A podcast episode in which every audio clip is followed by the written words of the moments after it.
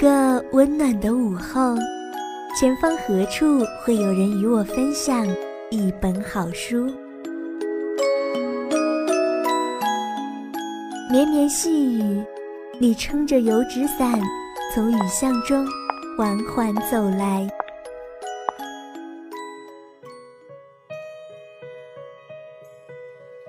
手捧一杯清茶。昏黄的灯光下，书页上划过的是缱绻柔情。我有问，却只认得半枝凉薄。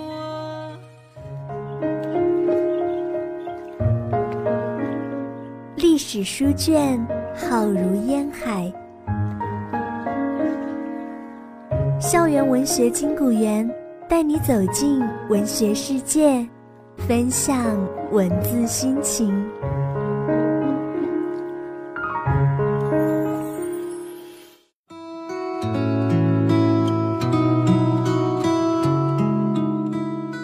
分享闲语岁月，共度温柔时光，漫步文学书林，品味人间百态。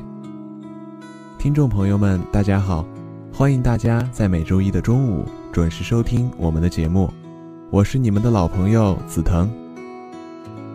这段时间气温逐渐升高，在这样的天气里，最惬意的事莫过于欣赏一本好书的同时，配上一杯西瓜汁。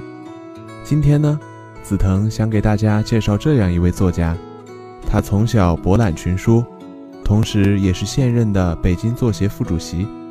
一直坚守着追随永恒的美学承诺，反对咀嚼庸常的创作现实，通过自己的作品体现着人性智慧的高贵永恒。他就是中国著名的儿童文学作家曹文轩。接下来，跟着紫藤一起去看看作家曹文轩的人生经历吧。那么，一小段音乐过后，就进入今天的金谷园吧。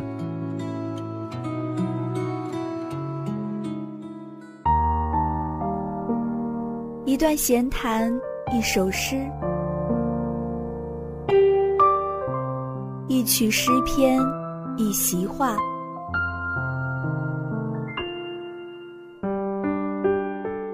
一番话语，一本书，一本好书，一段情，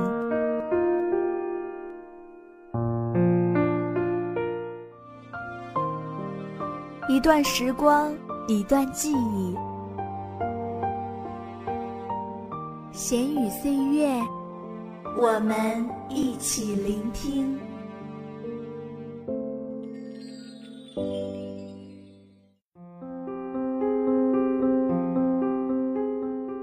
曹文轩，一九五四年一月出生于江苏盐城，中国儿童文学作家，毕业于北京大学中文系并留校任教，北京大学教授，当代文学博士生导师。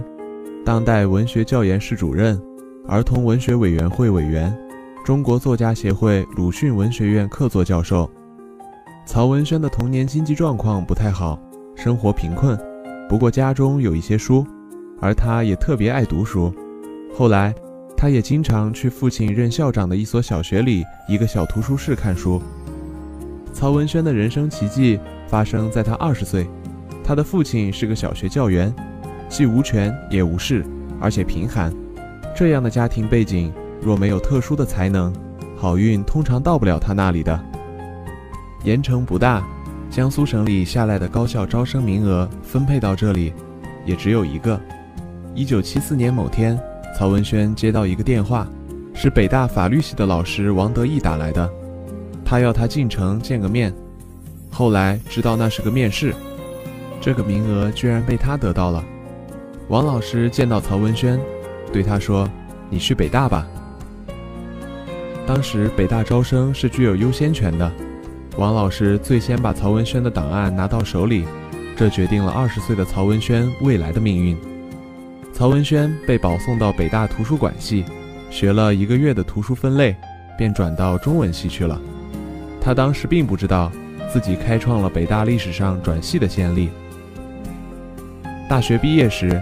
北大要他留校任教，曹文轩不干，回到盐城老家，结果北大一直按时给他寄发工资，我整整领了一年半的工资，实在是不好意思，还是回来了。现在让我去哪儿我都不适应了，只能待在北大。在北大执教二十几年，曹文轩教出了一批像刘震云、陈建功那样的学生。谈到高考的残酷性，曹文轩觉得，竞争是现代社会正常而普遍的事情。要想让普通家庭的孩子通过平等自由的路径，那中国除了高考这种方式，没有别的办法。曹文轩的创作来源于他的生活经历，他有一个自己走不出去的童年。盐城市盐都区中心街道周火村里有所油麻地小学，这里有鸭子戏耍的池塘。鸽子栖息的屋檐，一间间古朴的校舍，水边上还有一座草房子。叫油麻地小学，是因为我草房子里那个名字。其实它原来叫周火小学。在我小时候的记忆里，学校里就是一片树林，绿化特别好。这跟我父亲用心经营有很大关系。曹文轩向记者说起儿时学习生活的周火小学。像在诉说一段刚过去不久的回忆。那是一个园林式的校园，桥过去是一个花园。到了春天，那里全是花。十四岁那年，曹文轩生了场病，在得知自己可能要离开世界的时候，他在脑海里描绘了无数次和家人告别的场景。在生病的那段时间，父亲背着曹文轩四处求医，终于在一个权威的医生诊断下。确诊所谓的绝症只是淋巴结核，一切都会好起来。父亲当场泪流满面，这是他人生中一次虚拟的告别，让曹文轩更加深刻地理解了生死，理解了爱。然而，与父亲真实的告别就那样来了。那一天，他突然接到了家人的电话，得知父亲突发心脏病，想与他说说话。父亲用微弱的声音叮嘱他。我会好起来的，你不着急往家赶，你写你的东西。又过了半个小时，当曹文轩拉开门，正要赶往盐城老家时，接到了电话，爸爸他走了。这一次真实的告别让他痛彻心扉。曹文轩说，那些真正让人难过的不是告别，而是来不及的告别。他曾说道：“我们那个小学里一切井然有序，包括栽的树。”种的花都是出自我父亲之手。记得有一次，全省很多所小学校长同时来我们学校参观，大概是我父亲一生中最荣耀的时刻。父亲对我写作一直非常支持，在获得国际安徒生奖之后，我立马给盐城老家的家人打了电话，让他们去父亲的坟前告诉他，第一时间让老人家知道。就是这样的童年经历。促使曹文轩的儿童文学创作走向了顶峰。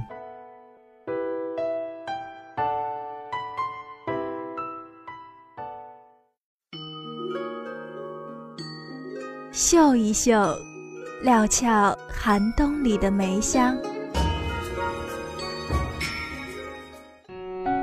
听一听，寂静夏夜里的蝉鸣。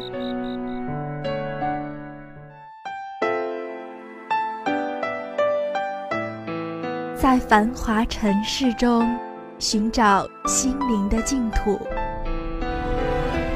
在万般寂静中漫步文学的书林。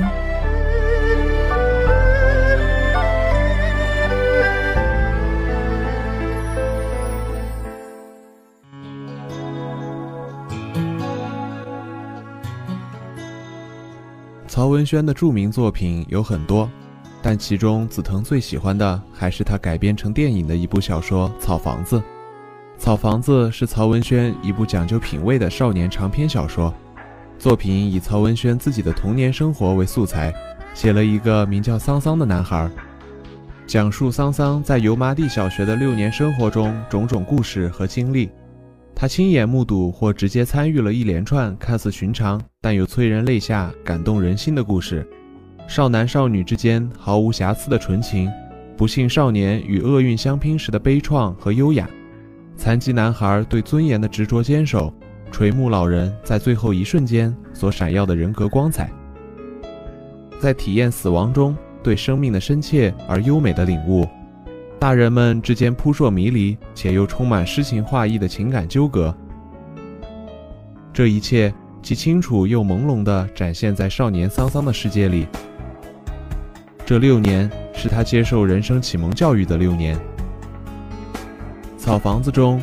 曹文轩花了大量的笔墨来描写蒋一伦与白雀的美好恋情，他们之间的爱情是以浪漫和温馨开端的。蒋一伦是油麻地小学的老师，长得好，笛子吹得好，篮球打得好，语文课讲得好，在桑桑眼里是一个完美无缺的人。白雀是被蒋一伦悠长的笛声打动的，她是油麻地的美人。在田野上走，总会有很多目光吸引过去，在人们的眼里，却有说不明白的耐看。他往那一站，像棵临风飘动着嫩叶的还未长成的梧桐树，亭亭玉立，依然很耐看。有一副好嗓子，不洪亮，不宽阔，但银铃般清脆。正是《红菱传》这出小戏，将蒋一伦和白雀紧密地联系到了一起。于是便有了荷塘边草地上那动人的一幕：微风翻卷着荷叶，微微绽放的荷花立在月色下，帅气的蒋一伦用迷人的姿势倚在柳树上，奏出悠扬的笛声。白雀在朦胧的月光笼罩下，动作格外的柔和。这一切如梦如幻，正有如两人之间的恋情。但这些充满诗情画意的爱情，在生活的压力与诱惑面前。却显现的那么脆弱和无奈。白雀对蒋一伦的情感发生动摇，是因为他的生活中出现了古伟，这个从世俗观念看比小学教员似乎更有权有势的镇上文书。就这样的生活现实与琐碎，构成了爱情途中最大的障碍，并且草房子里一直回荡着悲悯的情怀，比如温幼菊长期与药罐为伴，桑桑得了绝症。只是到了最后的时刻才得以复生。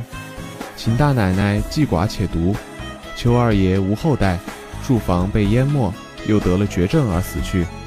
杜小康家遭破产，纸月不知生父为谁，孤苦伶仃的与奶奶为伴，最后不知道下落。这些情节有一种沉重的东西，会压在读者心头。也许这正是这部作品的魅力所在。悲悯的感觉会让读者对作品中的人物有俯视和亲近的力量，无论是人性美、人情美、悲剧美，在曹文轩的小说中都得到了很好的诠释。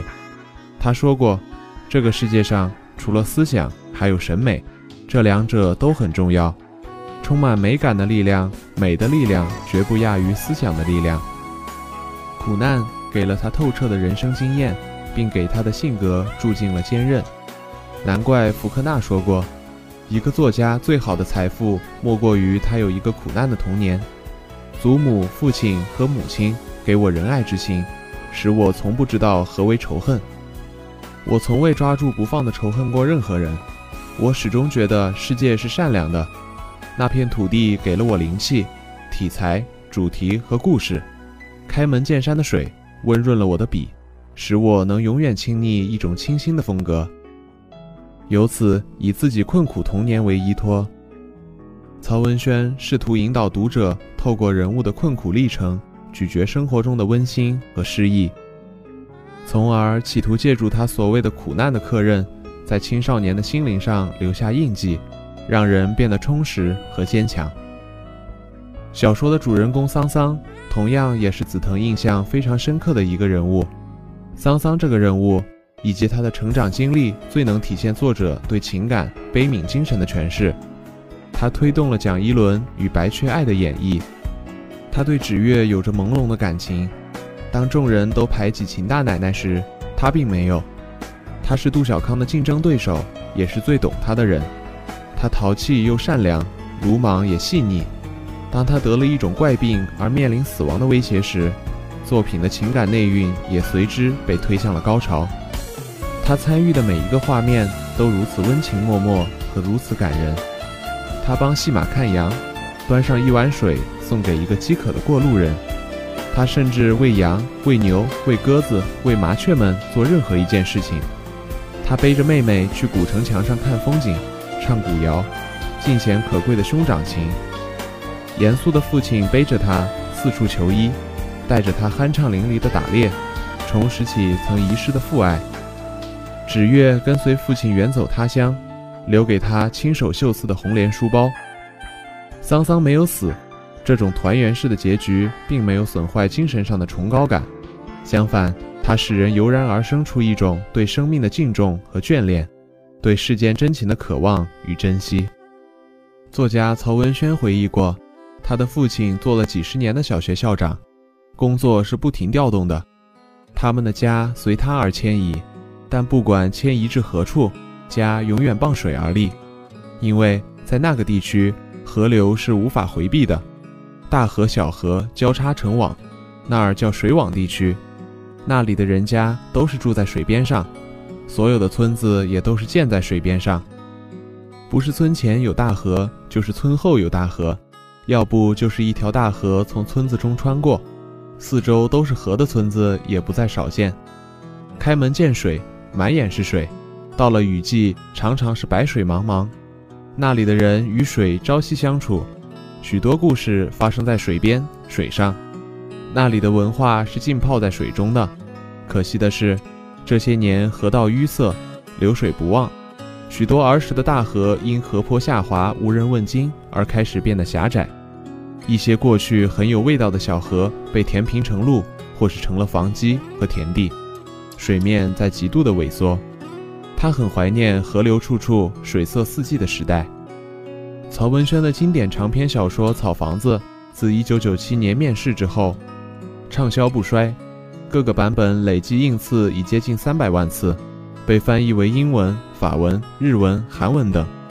中国图书网曾这样评价道：“这是一部富有品味、格调高雅的儿童长篇小说，叙述风格浅易又深刻，谐趣而又庄重，自始至终洋溢着一种淳朴的美感。”荡漾着一种悲悯的情怀，这种情怀在人与人的关系日趋疏远、情感日趋淡漠的当今世界中，显得弥足珍贵，格外感人。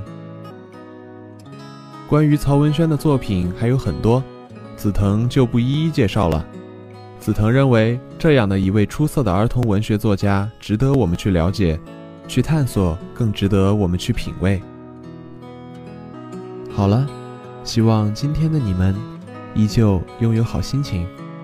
我是紫藤，下周一同一时间，金谷园和你不见不散。